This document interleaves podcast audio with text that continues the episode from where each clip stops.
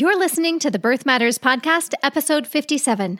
I found at Cornell, especially that cycle that resulted in Kian, I was there waiting for my transfer, and I was there with other women who were waiting and they hadn't done this before and they were worried and nervous and we would chat and i felt like i was at a place where I was okay with whatever the outcome was, even though I didn't know that it was going to work, and that I could sort of share a little bit of what I'd learned in the process with these other people. And that felt really good. Like it felt kind of zen in the right way, you know.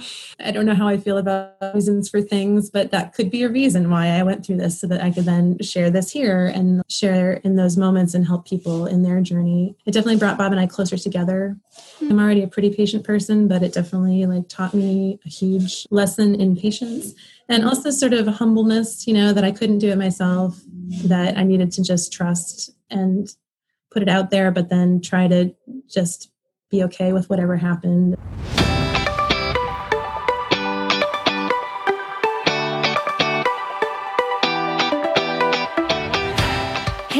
and welcome to the Birth Matters Show. I'm your host, Lisa Graves Taylor, founder of Birth Matters NYC Childbirth Education and Labor Support. This show is here to lessen your overwhelm on the journey into parenthood by equipping and encouraging you with current, best evidence info and soulful interviews with parents and birth pros. Please keep in mind the information on this show is not intended as medical advice or to diagnose or treat any medical conditions. Please know that we welcome your feedback on the show. Let us know what you like, what you don't like, and what you'd like to hear or learn in future episodes. Reach out to us on Facebook, Instagram, or Twitter at Birth Matters NYC, or you can email us at podcast at birthmattersnyc.com. Early in the podcast's first season, in episode 5, Julie shared her baby's birth story. She returns today to share her fertility journey, whereby it took several years of perseverance to successfully conceive and give birth to her healthy baby boy. Just need to give a trigger alert that there's pregnancy loss described in this episode. The path to conceiving her son via IVF included unsuccessful IUIs or intrauterine inseminations, a chemical pregnancy, early loss of twins, and switching care providers and hospitals along the way. She explains how her Christian faith created a bit of conflict within her at first about this pursuit, and she also describes some different opinions her family had about trying to conceive in alternative ways. Julie also goes into other emotional and relational aspects of the journey, and for her, how valuable it was when she was able to shift toward feeling at peace with whatever the outcome. She wanted to share her journey in hopes that it can encourage others on a similar path. Now let's tune in and hear my chat with Julie.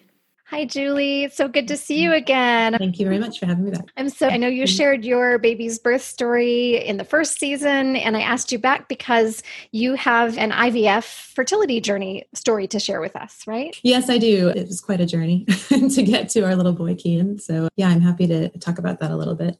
Yeah. Should I just launch right in? Go right ahead. Sure. Okay. Well, I figured to start, I should sort of explain a little bit of my background and my husband's background and how we met and like our sort of family planning original idea. So I met my husband Bob when I went to London after I graduated from college, and we both work in theater. I was doing props and painting, and he is a carpenter. And so I actually met him at a scene shop in London and that was it. We dated. And then just sort of like about a month later, he was like, Oh, maybe I should think about moving to New York when you move to New York. But neither of us were in a huge rush to have a family. Like there was about two and a half years of back and forth dating. He was in London part time and New York part time. And we got married when I was around 25. So when I was 22 and it was about 25 when we got married. And, you know, at that point, I was living in New York. He moved to New York. And we were both here, both still working in theater and just it didn't seem like a huge rush right, to have a family. We kind of had talked about it early on, like, what are your thoughts about this? And I feel like I was like 70 30 pro, and he was like 70 30 con or something like that. But I felt like, uh, you know, ultimately we probably will have a baby, you know? And so time goes by. We bought a house when I was around 29, and it's a huge project house needing lots of renovation work, which we're doing ourselves, kind of in a really old house. And kind of disgusting renovation work. And so it was obviously that wasn't the time, right? But as it started to get closer to 32 ish, I was like, the house is still under renovation, but like, you know how they say that there's never the right time to have a baby, right? So I'm like, well, you know, the house really still isn't done, but maybe if we just start trying, then maybe we can just rush and get the house ready. So it was around then when I was 32, and Bob's a bit older. He's about seven and a half years older than me. We decided to not necessarily try, but not prevent things from happening. And that was actually kind of difficult because we're one of those couples that don't tend to like you know we're not like an everyday having sex kind of couple so you know it's we're both busy and tired and whatever. So it was actually kind of hard work. As much as i'm like oh we'll just see what happens like in my mind i'm starting to track things right? Like i'm starting mm-hmm. to track mm-hmm. my cycle and like okay i know this is the time of the month and i'm starting to pay attention to my cervical mucus and pay attention to these things. And so then it would be in close to the time of the month and i'd be like you know the time to try and i'd be like all right let's have a nice dinner. And he's like oh really? You know there were many many months of sort of you know it was work and as more time went on and we were actually sort of making attempts at the right time but then things weren't really you know nothing was coming of it so it was around I think by the time I was 33, we were probably actively trying most months. And mm-hmm. then. Can I ask you a quick question, Julie? Sure, yeah. You, you mentioned checking cervical mucus and mm-hmm. whatnot. I'm assuming that's the natural fertility awareness method? Yeah, well, it's been a while since I was doing that. So I, I don't really remember. I'm not the kind of person who takes painkillers when I have a headache. You know, I just don't, like, I tend to try to do things naturally through diet, through, you know, health, like whatever. Mm-hmm. And so I think I just started, I think I read, oh, there's some famous book that now I can't think of what it's called. But probably taking charge of your fertility would be probably, my guess. Yeah, like the probably, standard one. What it is, yeah. And so I started to learn about some of the like temperature tracking, cervical mucus tracking, I had been going to acupuncture and you know, they had a friend who had just recently gotten certified for it. And so I was like, oh, I'll, you know, go to her. And then it turned into like, oh, I'll go to her to try to increase my fertility. But I think we talked about some of that stuff too, herbal supplements, things like that. So yeah, so I, I think it was probably taking charge of your fertility. And there's like charts at the back that you can track things like your mucus consistency and the temperatures. So then, you know, when your temperature shoots up it's actually your cervical mucus changes consistency so that it's like kind of like creamy it's sort of wet and then it's creamy and then as it's getting closer to when you're about to ovulate it's stretchy right? Kind of like say like stickier yeah. mm-hmm. or whatever. Uh-huh. and so mm-hmm. i was doing that and then but then your temperature also spikes up but sometimes it's a little too late once it's spiked up. It's sometimes it's after you've ovulated as opposed to like when you're about to. So I, at that time i kind of i went back and forth month to month. Like i was trying not to obsess but of course i was kind of obsessing and like like you know i was like well maybe i just should stop tracking these things and just try to relax about it. Because everyone says if you just relax it'll happen. But then at the same time it's like well but maybe i need to keep better track of it you know? And so it, it was actually it was difficult to know what to do I'm naturally a problem solver, project manager type of person. I feel like I'm used to figuring out how to make things happen. And I found that whole period very frustrating. I felt like I was grabbing at straws about what was going to be the magic thing that was going to click and mean that I could get pregnant. Mm. So it was around when I was 34, I think, that I finally went to the OBGYN I hadn't really been going. Uh, I'd just gone to my like primary care doctor who was doing pap smears for me. You know, I hadn't been to like proper OB, but I went to the one I was going to at that point, did some, was able to do some hormone testing. I probably could have gone sooner, but I also was kind of like, well, if I just wait long enough, I try these other methods, then it'll just happen and I won't have to go on this route of, you know, IVF or whatever of help. So yeah, and then when I went to get tested around 34, so there's a few different hormones that control fertility. There's like your LH, luteal hormone, mm-hmm. your um, FSH, your follicle stimulation hormone. Then there's something they call the AMH level, and it's the anti-Mullerian hormone. And it's, I think it's named after Dr. Muller, who discovered this. It's something that fertility doctors look at, and it kind of tells them your egg health the age of your eggs you know it just gives them a sense of what that is. And so when i got tested at 34 my levels were low enough as if i was already 40 we all kind of thought maybe because libidos were low that maybe there would be an issue on bob's end as well but it turned out that his was like amazing and high. So it was really just unexplained fertility probably on my end based on these levels of hormones. So how did that feel getting that news? Well again, I was like, oh, okay, well, there's a reason, I guess, why this isn't working. But then I also just, I don't know, I never really, I just kind of always felt like, well, maybe it doesn't matter what that is. Maybe it'll just happen anyway, you know, like it'll just be the magic month when it happens. So I didn't feel too bad about myself about that news. I think in general, I, it was difficult because it felt like my body was kind of letting me down, you know, like somehow I was failing or my body mm-hmm. was failing me, especially when friends at that age, people were just having babies. And mm-hmm. I didn't have very many friends who were going through the same thing.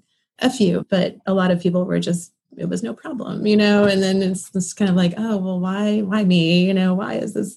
You end up, especially as someone who's used to solving problems, right? Just feeling mm-hmm. kind of mm-hmm. like upset about yourself. and from what I understand from a lot of people, it can feel so isolating because a lot of people might have had those struggles, but they might have just not shared those struggles. Yeah, because it's a confidence or not a confidence, but like a yeah, you feels like you shame or feels like shame, embarrassed, failure. Yeah. yeah, it's it's hard. Even my friends who were going through similar things, not all of them really wanted to talk about it, you know, mm-hmm, with sure. me. That's part of why I'm glad you're doing this. And also, I'm really happy to share because I'm a talker. and I, I think it, it is helpful. Those are common feelings, and it's good to get them out and then sort of see ways that they're not true, even though mm-hmm. they are mm-hmm. they're valid feelings. But, you know, to sort of have a, at least know that someone shares those valid feelings, I guess. Sure. Can I also ask? Yeah if I heard you right, it sounded like they identified an issue, but then they also called it unexplained fertility. That sounds yeah, well, that's really exclusive, but no, not. I mean that the AMH level, it's not a conclusive thing, right? It's a test that kind of gives them a general idea of what's going ah, on. Okay, but they, I don't think they consider it. It's not like a sperm count where you can be like, oh, you have a really low sperm count. That's like conclusive and evidence based mm-hmm. in a mm-hmm. way. Mm-hmm. I think that the hormone levels, because hormones can change, because things are woody, right? I think that it just ended up being a diagnosis of unexplained. Um, and that is such a common thing I'm hearing as I'm doing more of these interviews is so many people get that label of mm-hmm. unexplained fertility and the mind games that that can play. I don't know mm-hmm. if it played mind games with you at all, but yeah. I mean, again, I sort of found myself like clinging to this hope, like, well, it's not a given, right? Like 40 year olds have yeah. babies, even though I'm only 34, like it's not mm-hmm. a given. So, sure. So, yeah, it didn't, I don't know if it, if I'd say it played mind games, but it definitely was vague enough that it left room for hope that I didn't have to go through the whole process I ended up going through. So that was odd and made it harder mm-hmm. and awkward and sort of, you know, if it had been like, oh, it's clearly this and this is how we're going to treat it, then it would have been maybe a bit easier or more straightforward, or maybe I wouldn't have waited quite as long, you know, mm-hmm. mm-hmm. to actually do it. And also, I'll mention here, I wanted to bring it up at some point. I think this is about when I was thinking of talking about it, but I, I come from a Christian family and I am a practicing Christian. And so there were quite a few issues or, you know, concerns surrounding like, how much do you just like wait for God's will, wait for it to happen. If it's meant to be, then it will happen. And how much do you actually put the money and the effort and, you know, consult doctors and the science to mm-hmm. have it happen? And that was definitely, there were things that I thought about a lot. And, and I think that also contributed to my like, well, maybe a miracle will happen and it will just work. Right. Yeah. And, and my parents, my dad was kind of like, well, you know, I was like, should I do this or should I not do this? Like, should I go on this route of science? And he was like, well, you know, I, I don't know, but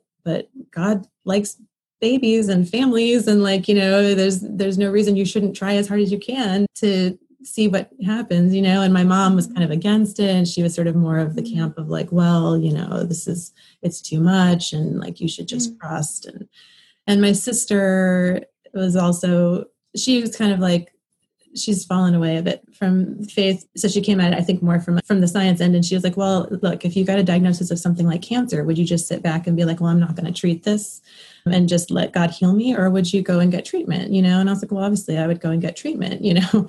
And that i found that actually quite helpful in thinking about the ivf too because mm-hmm. and ultimately i think you'll probably see from the story but you know ultimately you can't the doctors can't make it happen. It's still ultimately it, it's going to happen. God's going to allow it to happen, or it's not. You know, yeah, yeah, um, that's a great point. As much as they do, as many interventions as they can make, they can't guarantee that it's going to mm-hmm. work. So, mm-hmm. so I also felt ultimately that they weren't wrong choices somehow to then pursue the IVF, you know, the science mm-hmm. route. So yeah, so let's see. So then after I got the the low AMH reading from the OBGYN, that particular office. So there's a couple things that you do, a couple steps, right? You don't just jump straight into IVF usually unless there's mm-hmm. some bigger, you know, thing that they know about. But so the first step that you take is to do IUI, which is intrauterine insemination, which some people call the turkey baster method, because I think some people at home maybe do like use a turkey baster and like shoot the sperm in there at the right time and then it just works, right? But when you do it through a doctor, it's a little bit more controlled. But that was essentially the first thing that they recommended at my OB. And they could do everything leading up to the, like all the monitoring that has to happen and that you take an oral hormone. They could do that through their office. And then I just had to go to a different facility for the actual IUI procedure.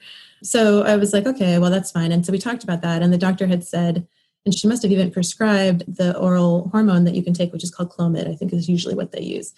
And I must have misunderstood her because she gave me this prescription for this and she was thinking it was going to be in conjunction with doing IUI. I thought, oh, I'm just going to take this and like we're going to try at the right time of the month and that's going to like so I ended up like for 2 or 3 months I took the Clomid and then we just made good efforts at home and when I ultimately went back to the doctor she was like oh that's not what i meant at all. But but she was like okay well you know so you tried that. So once that didn't work we did i think maybe just one round of iui through my ob and that was covered by the insurance because it's not considered advanced reproductive technology fertility methods. I think most insurances will cover IUIs, but then when it comes to IVF, the majority don't cover it because yeah, and even if they do, I've heard that you have to do IUI 1st mm-hmm. before moving to that. I think so, yeah. Because yeah. then they're like, well, if that'll work, then you don't need to go to that, which makes sense. Mm-hmm. And yeah, the IUI, I mean, it was quite a while ago now, but just leading up to it, you're taking the Clomid orally and they're checking the follicles in both of your ovaries. I forget how often, every few days, maybe just to see how they're growing, see how many there are, get a sense of like what's going on. And then they have you take a, a, trigger shot of the hormone that triggers your body to ovulate naturally. You have to do a shot of that at a very particular time, the day before you are going to go in for the IUI. And that way they know that you are ovulating. There's semi controlling your ovulation by telling your body, now's the time to release the egg. And then you go in the next day and they just use a little catheter and like and then Bob had to do his sample. you can you know you can have a fresh sample which is like him there doing it which puts a little bit of pressure on him to perform in the moment which is a little tricky. But uh, he didn't want to talk about it. So i'm not i think they take him to a room with some magazines but i don't really know. Yeah. or you if you had a donor sperm then it would be you know then obviously it's just there and waiting. But and then you just wait. And so we did that with the ob and didn't have success. And so at that point they had given me a list of different places that will do advanced reproductive treatments. And so of the list, I we went with Columbia because it was the office was close to where I was working at the time, so that was convenient. And also they offered like a cheaper introductory rate of like I think it was seventy five hundred dollars for IVF. We did do an IUI with them first, I believe, one or maybe two, just to see, and didn't have luck with those either. So yeah, each step of the way, I was like, oh, really? I have to try something else. Like this is not working. So I'm like, well, maybe if we just do the cheap introductory rate, like maybe it'll just be like instant, right? That's all I need is just that little extra, like whatever. Wouldn't that be nice? Yeah. So that started us on the sort of uh, trajectory of, and this was when I was 36, I believe. 35 into 36 maybe. And did you say you started sort of just casually not yeah, trying to prevent around 32 yeah. 32 was when we were kind of like not preventing. Mm-hmm. although i was on birth control very briefly for like a year maybe and then i went off of it because it, it did weird things to my body. So we'd always been kind of doing like a rhythm method anyway. But yeah 32 and then maybe 33 started like being more active trying. 34 went to the ob and got did the clomid did the iui and then around 35 36 went to Columbia. And, you know, it wasn't a horrible experience at Columbia, but it, it definitely felt compared to where I ended up at Cornell, where I had success and had my baby. Columbia, looking back, felt a little low grade. But the whole process is just kind of it feels a little like I don't know when you start on IVF like a, a, a if, if you're actively taking the hormones and growing the eggs then it's called like a fresh cycle. And then resulting in like when they retrieve the embryos and they put them in without freezing them then that's that's the fresh cycle. And then any that are left over they freeze and then you have subsequent frozen cycles. But particularly for a fresh cycle when you're injecting the hormones you're having to go in almost every morning for what they call morning monitoring where they're doing a transvaginal ultrasound and looking at both ovaries, checking the sizes. They measure the diameters of each egg they can see and the number on each size, and they're just tracking how they're growing. They call it your protocol, the hormones. that you're taking the amount and which ones and so they just i think are keeping track of making sure that that's working you know that that things are looking good but that morning monitoring at least pre-covid you know back back in those days it was just like a free-for-all you know it felt a little like i don't know if meat market is the right thing but there's just there's no time slot you can get to the office anytime between 6.30 and 9 a.m and then it's like first come first serve so you end up on a list based on when you arrive and so, like, the earlier the better, right? Unless mm-hmm. you can't. And then in that case, you could be waiting for hours just to go in for your, and you do blood work as well, The blood work and then transvaginal ultrasound. And it's just a room full of like kind of sad, desperate women, like there for their morning monitoring. You know, it's just really like, because everyone's like not sure if it's going to work. And there's yeah, just so much like yeah. emotion and very loaded. Really yeah. pretty. Yeah, very loaded. And it's, it's really hard. you know? And how, how frequently were you having to go? Well, when I was doing a fresh cycle, you have to go, if not every day, every other day. Oh my um, goodness. And as you get closer to the time that you're going to ovulate, then you're going every day. So that, because they're seeing like when, when, when yeah so it's it was intense a lot of early mornings and then also you know if you have to get to work like it's fine if it's like oh i'm pre-work but then if you end up having to wait for two hours then mm-hmm. you're going to be late for work and then that just throws everything off and, and, a lot of people are trying to be discreet and not let work know what's yeah, going on yeah exactly you know and then sometimes the partners come too which is great but then also that's hard on them too you know but then they want to be supportive and then you know it's just it's tricky. I, I have found, I, I, will say, we just, we did a frozen cycle. Actually, we had two more embryos left and we just did a frozen cycle without success, unfortunately. But it was just in August. And so it's entirely different now post COVID because they actually give you an appointment time slot for morning monitoring. Yay. so that you can kind of guarantee that you're only going to be there for like half an hour max, which is really great. anyway, but so when we went to talk to Columbia and the doctor, you know, she looked at everything from before with the IUIs and, and my they again took a lot of the hormone levels again, my AMH again, like all these different things.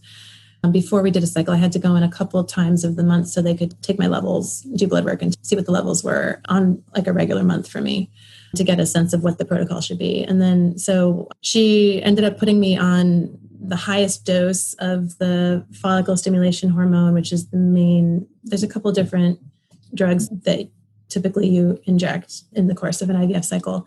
And uh, the, some of the names are going to escape me, but Follistim is is the one that's like it comes in a pen that like clicks and it's cold and it's kind of weird. But that's the one that's the follicle stimulation hormone. And then there's another one that's called Menopur. And there's a few different brand names that are pretty much equivalent. I think Follistim, the equivalent was there's another one called like Gonal F or something like that. And so before you start, once they tell you what your protocol is going to be, you the patient have to call around to various pharmacies to see what the different pharmacies charge for the different drugs and if they charge like this much for Follistim and this much for Gonal-F and then like one is cheaper than the other then you can just go with you can choose that way right? But then there's levels that you have to take depending on how much help you need in stimulating your eggs to grow.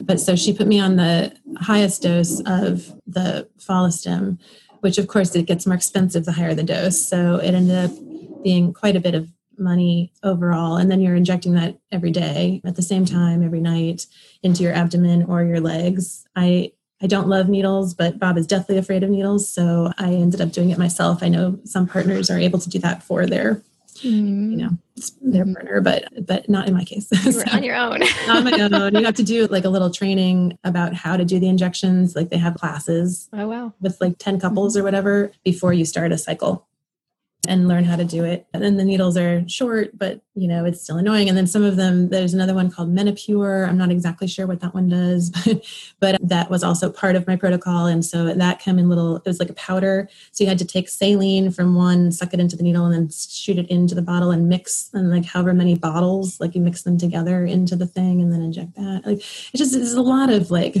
you know, again, for someone who like doesn't even take Advil, right? It was kind of a lot of medical. But anyway, I, I got fairly good, I think, at at injections. I'm glad I'm past that now. But I didn't have as bad of issues as some people with like bruising and stuff like that. But some people get really beat up with, over the with the injections. Yeah, I wanted to ask back to like you mentioned Clomid, and then with these things, did you have noticeable side effects?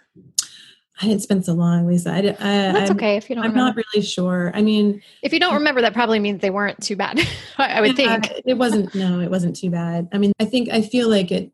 You know, maybe I felt more kind of like periody, right, in my uterus and my abdomen, like maybe twinges, and you know, but there weren't other side effects, at least for me. No nausea, no like things like that. Mm-hmm. And Clomid was nothing like there. I don't remember anything with that. But with the others, I think because I was on the highest doses, I think it was more the stress of the injections, honestly. And also, mm. there's quite a bit of stress around the timing. You're supposed to at the same time every day. Sure. Like you need to make sure everything's clean. I was like, you know, in my kitchen at like 10 p.m. or 10:30 p.m., like clearing off the table, sterilizing everything, like doing the thing. And so there was a lot of like around that, mm-hmm. you know. Mm-hmm. And then also they again you have to do a trigger shot before they so you, you spend the first half of the month like growing the eggs with the hormones and injections and then monitoring how things are going and then when the eggs are big enough and it seems like it's the time you, you add in a third injectable medication as you get closer to ovulation i think to prevent you from ovulating too early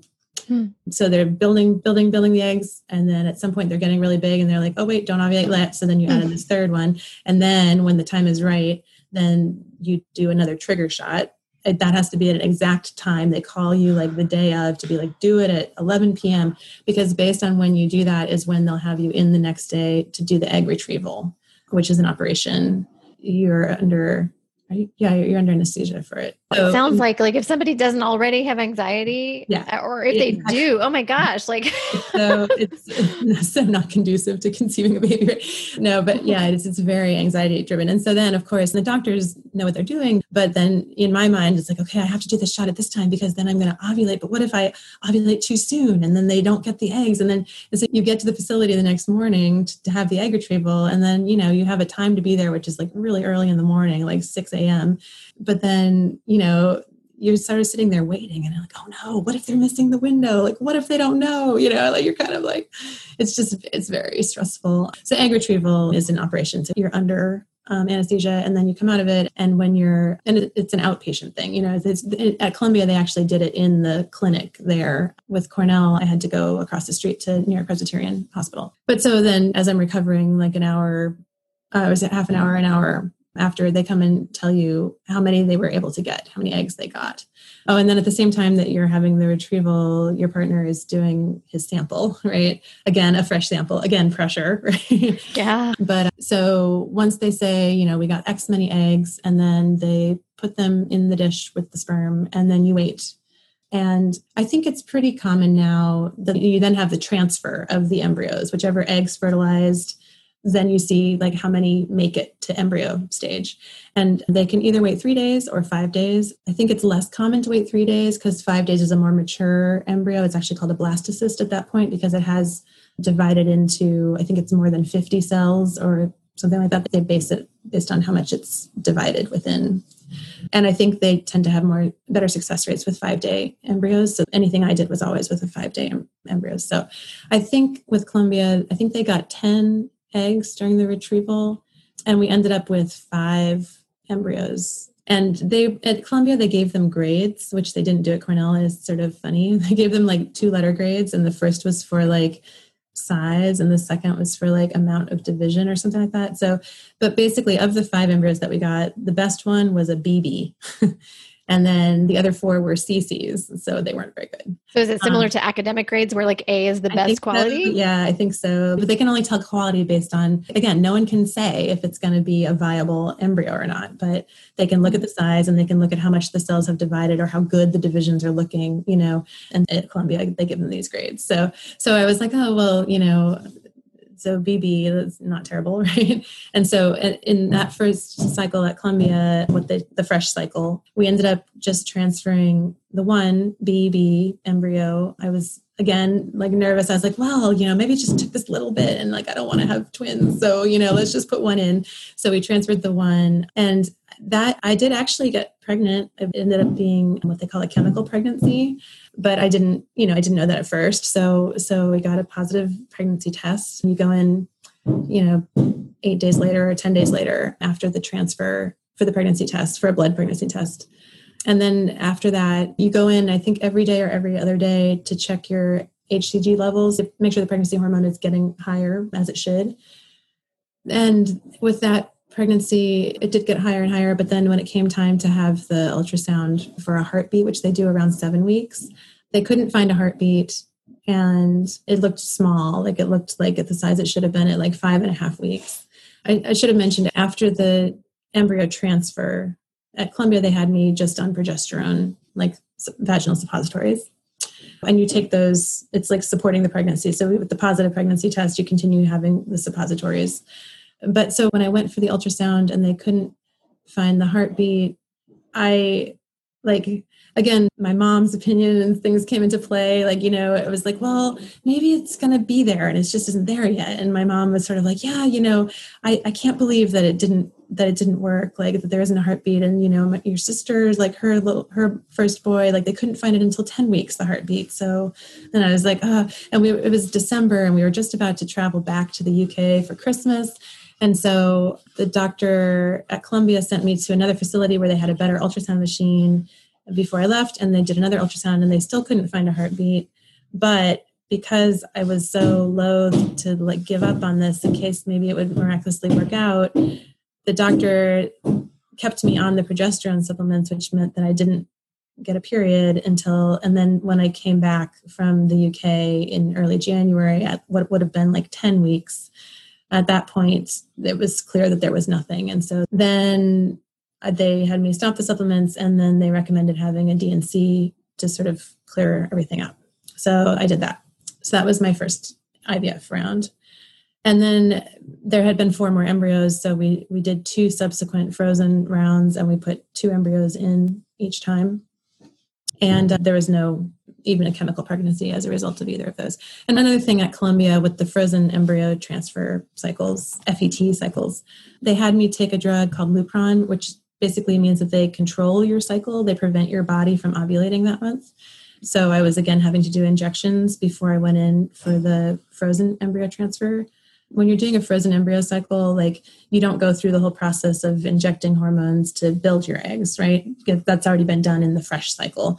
But after you've ovulated, they wait five days and then you go in for the transfer, which is more like the IUI, where you're not under anesthesia. They just put a catheter in and or they just you know somehow get the embryo or embryos mechanically into your uterus. So it's much less of a thing. But I did find at Columbia because they wanted to control my ovulation and make sure I didn't ovulate that I was still having to do injections of the Lupron. So Cornell was different, but I'll talk about that in a minute. If I understood correctly, at this point at Columbia, you had had three rounds of IVF? Three rounds, one fresh and two frozen. Okay. And if you don't mind answering this question. You mentioned something about $7,500. Is that every single round of trying? It's cheaper for the frozen embryo cycles because okay. you don't have to have as much monitoring and then also because you're not going through the egg retrieval. Right. Okay. So I forget what that was at Columbia, but it was maybe more like three or four thousand dollars for the mm-hmm. cycle. But don't forget, like with the fresh cycle, so it's the 7,500. That was the introductory rate. I think a normal rate, like for a second round of a fresh round, would have been more like nine or 10,000. Mm. and then, but there was the cost of the hormones on top of that, the injection, you know, the mm. drugs. Oh, that's not covered. Probably like $8,000 on top of that because I was on the highest doses. So they were the most expensive. Mm-hmm. Um, I think I was looking at like something like five hundred dollars a day or five oh five to eight hundred dollars a day of um, wow in drugs alone uh, for the fresh cycle. I don't really remember what the cost of the Lupron was for the frozen cycles mm-hmm. at Columbia. But so it was a significant investment of money mm-hmm. at that point. But then I've always felt like, you know, once the frozen embryos existed, I couldn't just be like, well, they're CCs, let's not bother. That's just not who I am, you know? And also I'm like, well, God gave me these, so I need to give them a chance, you know? Mm-hmm. So yeah. And that definitely came into play because we we don't have a lot of extra money. So in terms of like making the decisions of do we do this or not do this, but it felt like we needed to I felt like I needed to once I decided to go the route of science, I needed to do the best I could, give it the best try I could, you know, uh, that I could afford to, so that I would know that I had done my best, whatever happened, you know. I would hate to regret or feel like I hadn't done enough somehow, you know. So that's kind of what actually speaking of that, so after we'd gone through all that at Columbia, I was kind of like, well, you know, what do we do now? Is this the end of the road? Like, what do we do? And I just, I felt like we had had success, even though the baby never had a heartbeat, like it had worked, right? So it was possible for it to work. And we ended up getting a check in the mail from Columbia for like a couple thousand dollars or three thousand dollars. I don't remember why. It was some sort of a hmm. refund. I didn't even know why. But when it came, I was like, oh, this is crazy. And I, right around that same time, some other people at work, not friends of mine, but people that I knew, had had gone through IVF and had success. And they were older than me. There were two people actually. And they had both used Cornell. And Cornell had been on my original list, and they were among, I think they and NYU were the most expensive, right, of the batch. But these acquaintances from work just spoke so highly of it. And then I just got this big check from Columbia and I was like, oh, well, maybe this is like a sign that we should give it one more chance and just go with Cornell and just see if it's better or different. So the doctors that these acquaintances had used didn't take my insurance or something, but I ended up um, seeing Dr. Glenn Schattman at Cornell and we had an initial meeting with him and he was a little like not terse, but he just was kind of a little offhand. But it was like, well, maybe you know, this is what happened, and maybe it's this, or maybe it's this. And I think he was kind of a little like, hmm, well, you know, let's not let's not hypothesize, you know. And it, it just felt like he was not really paying too much attention, and I wasn't sure how it was going to go. But I we kind of, mm-hmm. you know. It, I was like, well, okay, let's just try this and see. And in the end, like he was just an amazing doctor. Like I can't speak highly enough of him. Hmm. Um, I'm not sure why that first meeting was a little off, but overall, like even shortly after, I was like, oh, he's doing well. And then by the end of our time at Cornell, I just, I can't speak hmm. highly enough of him. Very now, were you able to take frozen embryos from Columbia? I didn't have any. I think I could have, but we used them up at Columbia. Okay. So with Cornell, we did another fresh cycle, and that was in 2016. So I was 38 at that point. And you didn't have to start over with IUI, did you? No. Okay no because once that didn't work then it was just like okay well that didn't okay. work. It's not going to work. And you know we had kind of been trying on our own in between right? Like just in case that miracle happens. But anyway so then cornell was like it was just such a better experience overall. Same kind of deal with the morning monitoring being kind of a free for all but a much nicer facility kind of not quite the like you know vibe of Columbia. It was busy for sure, but it just was more pleasant in that regard. And I often was seeing Dr. Schattman for the ultrasounds in the morning monitoring, which I found nice, you know. And he actually was the one who ended up doing some of the procedures as well. And I just felt like I kind of developed, like he got to know who I was. You know, I wasn't just like another person there. So that was good. He ended up giving me the same protocol in terms of the highest doses of the various drugs but he made a few tweaks to it, which I think really made a huge difference. I don't know why, but so he ended up. I, th- I, have to think back. So I was on the same protocol in terms of the stimulation hormones. This is for the fresh cycle. But then he had me do a double trigger shot. So two shots to trigger the ovulation. I don't remember why, but I really think that that it was like an extra boost or something like that. But so they did that. And then once I'd had the transfer, they had me on an estrogen patch as well as the progesterone. And so, like, it's just small things, but we ended up with, I'm pretty sure he did the egg retrieval actually, Dr. Schattman. But we ended up with, I think, 10 eggs or something like that. But then we ended up with six really good looking embryos. Without grades. yeah, without grades.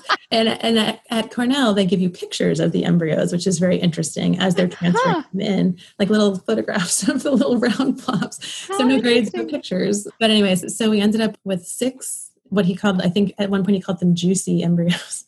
And uh, that sounds better than an A. yeah, yeah. and that was great. And then so we decided to transfer two because I was that much older and also statistically, I mean, of course, there's more of a chance of twins with two embryos transferred, but it doesn't seem like better or worse necessarily to do two at once, you know, in terms of the success rates, I guess. So we put in two embryos that first fresh cycle, and I got pregnant again. But this time, what they found was that it was identical twins. So only one of the embryos had worked, but they were identical twins. They'd split and they were sharing a placenta, which is a high risk situation. so that was a whole nother kettle of fish. That wasn't really what I was hoping for in my ideal pregnancy. I think with that kind of situation, often you end up on bed rest for the whole third trimester. I'd kind of hoped for like a natural childbirth or you know something like in a birthing center and i wouldn't be able to do that. I'd have to be in a high risk mm. you know mm-hmm. situation. It would probably be a c-section blah blah blah. But you know that's what it was. So i was like oh it's great. You know i'm pregnant. It's great. And when i went in for the ultrasound there were two heartbeats and it seemed like there might be a thin wall between them in the placenta which is better than there not being a wall and so again, it was December, and we were going to the UK for the holidays. I saw the doctors right up until I think eight weeks. I, I went in for two different ultrasounds, maybe where there were heartbeats, and I didn't see Dr. Schattman right before I left, but I had told him I was planning to travel. My mom was thinking, you know, she kind of hypothesized the whole time about what might be wrong or whatever. She was like, Well, I don't think it's good for you to fly when you're pregnant. Like that could affect things. And I had said to Dr. Schattman, Is it a problem to fly? And he's like, No. And I said to the doctor I saw right before he left, Is it going to be a problem that we're flying? No, no, it should be fine. We'll see you when you get back. And then I ended up having a miscarriage in the UK, like two days before we were coming back, which was mm. difficult and really only only knew because I had a little bit of spotting, which didn't seem like it was anything, but I thought I should go get checked out at the hospital there. And so I went and they did an ultrasound and there were no heartbeats left.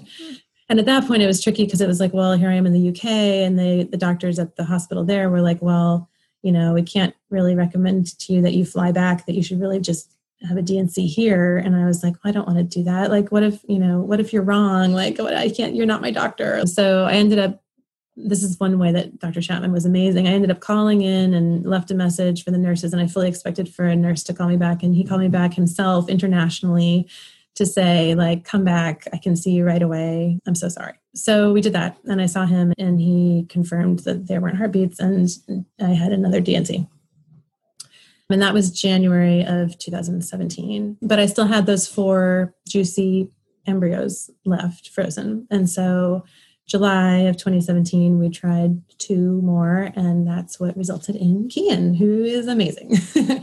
and one thing that, and, and, you know, totally like worth the wait and like everything I could have hoped for in a child. And it was an amazing pregnancy. Like it was just what I mm-hmm. wanted, you know. And another thing that was really great about Cornell as opposed to Columbia was that with a frozen embryo, cycle, they actually let you have a natural cycle. They don't control your ovulation. You don't do Lupron. You don't do injections you just abstain when it gets close to the time that you're going to ovulate. And you do the morning monitoring, not very much in the first week. And the second week, as you get closer to ovulation, they check to make sure they're taking blood work. They were doing early ultrasounds, but there was just blood work towards the end. And they can tell from the blood work when you've ovulated. And so then five days later, they just transfer the embryos. It was very like, no big deal, you know? And I really think that that was part of why it worked for Kian, you know, for that cycle, because it just wasn't fraught with all the mm-hmm. stress and the timing and the injections and like you know it's just mm-hmm. easy and i'm so grateful that it worked out so and, and, we had two more embryos which are the ones we just tried this august and you know i was hopeful because they were juicy and also because we'd had two thus far out of four that had worked i was hopeful for a sibling for kian but you know that wasn't meant to be but you know we, we will probably see what happens on our own. And they say that, you know, especially with the diagnosis of unexplained infertility, once you've had a successful pregnancy, then often people get pregnant on their own, you know, and they don't know why. It's like your body now knows what to do or something, you know. So it's possible, but we're both that much older now, so we're not like, you know, getting too worked up about it. but but yeah. And, and, I'm guessing you wouldn't start over and do a, a whole new egg retrieval. No, no, because we have Kian, like, you know, and, and we can't afford it. Like, I feel like I, I feel like we, we were put through this journey. I don't, you know, I was given what I was given. I don't need mm-hmm. to push it more. And and there are lots of reasons why it would be overwhelming for us to have a second child. Mm-hmm. We both were hoping it would work and I would really love a little girl, you know. Mm-hmm. I think Kian would would just love a sibling. You know, he's so into mm-hmm. babies right now, but he's two and a half now. Mm-hmm. But you know, it, it's hard. We're still working on the house. It would be hard to find the space. It would be hard financially. We're both more tired, you know, that kind of stuff. So yeah, I feel like this is the answer for now. And that's another thing I, I wanted to mention. I, this is probably a good time to do it as any, but it may be easier for me because we did successfully have a baby as a result of the IVF, but I definitely see silver linings in the process. And it may be harder to see those if you've gone through cycles and not had success, right? But even before we had Kian, I found at Cornell especially that cycle that resulted in Kian. I was there waiting for my transfer, and I was there with other women who were waiting and they hadn't done this before and they were worried and nervous and we would chat and i felt like i was at a place where I was okay with whatever the outcome was, even though I didn't know that it was going to work, you know, and that I could sort of share a little bit of what I'd learned in the process with these other people. And that felt really good. Like it felt kind of zen in the right way, you know. I don't know how I feel about reasons for things, but that could be a reason why I went through this so that I could then share this here and share in those moments and help people in their journey. It definitely brought Bob and I closer together. I'm already a pretty patient person, but it definitely like taught me a huge like lesson in patience and also sort of humbleness, you know, that I couldn't do it myself, that I needed to just trust and put it out there, but then try to just be okay with whatever happened. And, you know, mm-hmm. those are all things, obviously, that the work is not done, but I do feel like this whole process really helped me just trust in God more. And Bob, too, you know, even though he doesn't share my beliefs, but I feel that he really has come a long way in terms of being able to, you know, try to trust. mm-hmm. Is there anything you'd like to share about your? I know you were saying earlier in the process there were several family voices you had with different opinions and things. Once you conceived, were they just happy that you were pregnant, or or yeah. what did that look like? Yeah, no, I mean everyone was just thrilled. My mom, she's like, "Oh, he's like your miracle child," you know. and and also, I think when we just tried these last two embryos, she was really advocating that we try them because, of course, we could have just been like, oh, we aren't going to even try them, you know, like, mm-hmm. particularly was feeling quite overwhelmed, right? And like the idea that maybe even both of them would work was very scary. Mm-hmm. So that was one way that I felt that we needed to just trust. But then my mom was also particularly like, well, you couldn't just throw them away, you know? And I did feel that way too. But I, mm-hmm. I have to say, a lot of that came from her. She mm-hmm. also when I had the miscarriages, I think it was hard for her. She almost took it personally, which made it a little bit harder for me too. You know, like mm. she kind of was like, well, why, you know, why would God do this? But then she also was like, well, you'll see those babies in, in heaven one day. And I was kind of like, well, I, I don't know how I feel about that. Like, especially mm. the ones that didn't even have heartbeats. Like, I don't know if I agree mm-hmm. with that. But she seemed to need to feel that way. And, mm-hmm. and, so I felt it was a lot about her and her needs, which mm-hmm. was also kind of awkward but I'm very close to my mom. I don't know if you can tell, but you know, mm-hmm. we're close. And so I think it just made it a little bit more complicated for me, I guess, some of her sure. reactions to the various stages of the process. But no, everyone's just been like so so thrilled that it worked out for us. And Kian, he really is a special little boy. And so part of the argument, he's just happy and he's like smart. He's just great. So, you know, in I think you know, especially when these last two didn't work. A lot of family members have been like, well, at least Kian, he's so great. And like, you, you know, you have that. And yeah, it's, yeah. Mm-hmm. So it was only really positive regarding him and stuff. Yeah. And, you know, but fa- even my mom, she was trying to be supportive in the ways that she could, even though she may not have gone down the same route or felt like it necessarily it was the way to go, but she was still supportive. And then everyone else in my family was very supportive. And I was going to mention too, so I, I do have a few more friends now than I did when I first started on the IVF journey who were through similar journeys and some with success and some without success. But that's another way, like we were saying at the beginning, I think people often don't want to talk about, you know, they feel upset or like a failure and they don't want to share. But those friends, I was able to share with them. And then, you know, the ones that didn't have successful pregnancies, it's been hard because I did, you know. But then I feel like since I have the knowledge of what we all went through, then it's helped me to be a better friend to them, even now that I'm a mother and they're not, you know. And I'm glad to be able to understand that and to try to. I feel like friends who haven't gone through this journey and have had children and not had any issues, like some of them I am not friends with anymore because it just felt like they weren't sensitive to where I was at or they didn't understand, you know, like and and that was tricky. Whereas the friends I'm trying not to be that person to those other friends that I know struggled and and some of whom don't, you know, weren't successful. So I would think it would be a little tricky, similar to grief in loss of a loved one, where it's very nuanced with each person and very individualized to kind of know how to be sensitive in the appropriate way for that person. Mm-hmm. Yeah, um, that's true. And like, it, what is a trigger for one person right. is different for another person. Right. Right. Um, I don't know if that that resonates or if you've found with this particular kind of journey that it, it there's more commonality.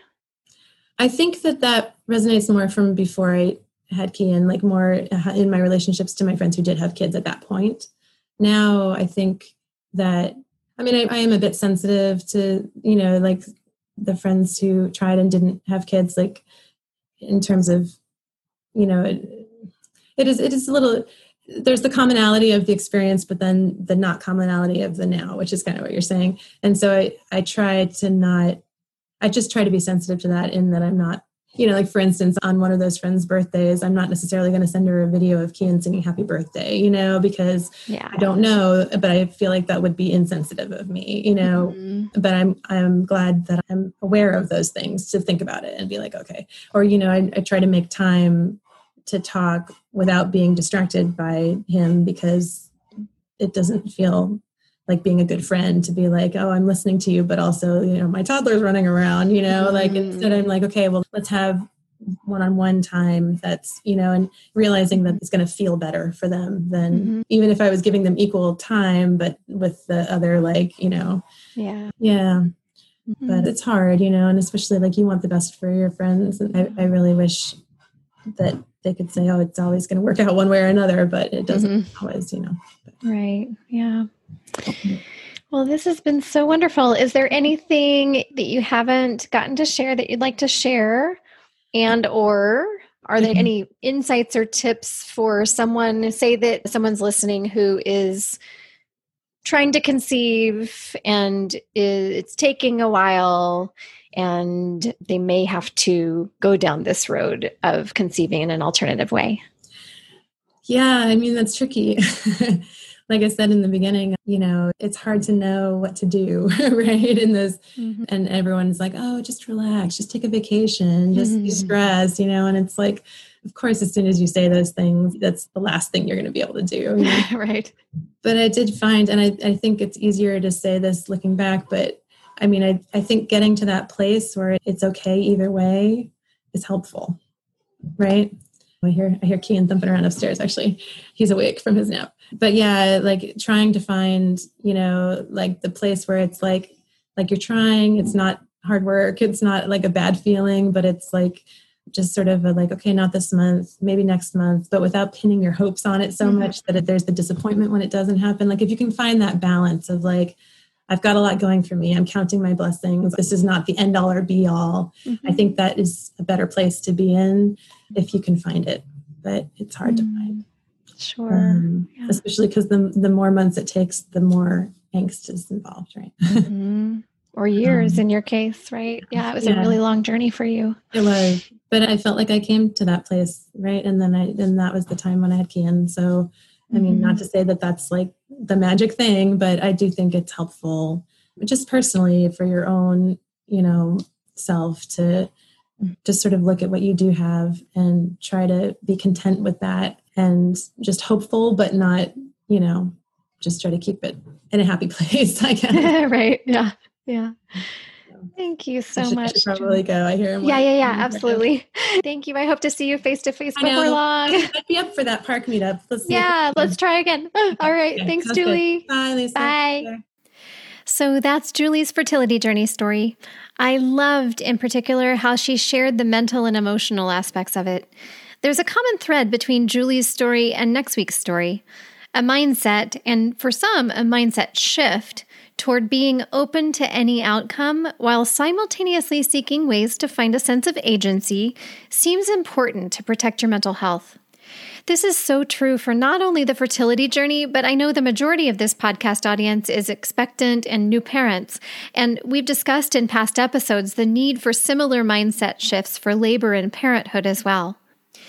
As we close things out today, I'd love to hear from you. Are you struggling or have you struggled to conceive? What were some of the emotional or spiritual challenges you faced along the way, and how did you meet those challenges? I'd love to connect with you over on Instagram. My handle is at Birth Matters NYC, and you're welcome to chime into our posts on the topic or DM me. Okay, here's a sneak peek of what's up next week. I remember I just paused and I said, wait, can I not try another cycle with my own eggs? And she said, No, I wouldn't recommend it. We're not going to do that. I would only consider doing egg donors for you because of your egg quality. And I kept pushing her. I was like, How is there really no chance? And she said, I give you a less than 1% chance of having your own biological children with your own eggs. That percentage was like, it, it's killer, right? Less than 1%. and here I am. At this point, I was 35. And instead of in my perfect plan, by 35, I would have three kids. Instead, I was sitting here in the doctor's office at 35, been trying for five years, never been able to get pregnant and being told I had less than a 1% chance of having a child. This by far was the lowest point in my journey. Whatever your struggle might be today, whether it's a struggle to conceive, struggle to recover from a loss, or something completely different, I just want to encourage you with these words You have the strength to persevere. Thank you so much for tuning in today. I can't wait to see you next week and be well.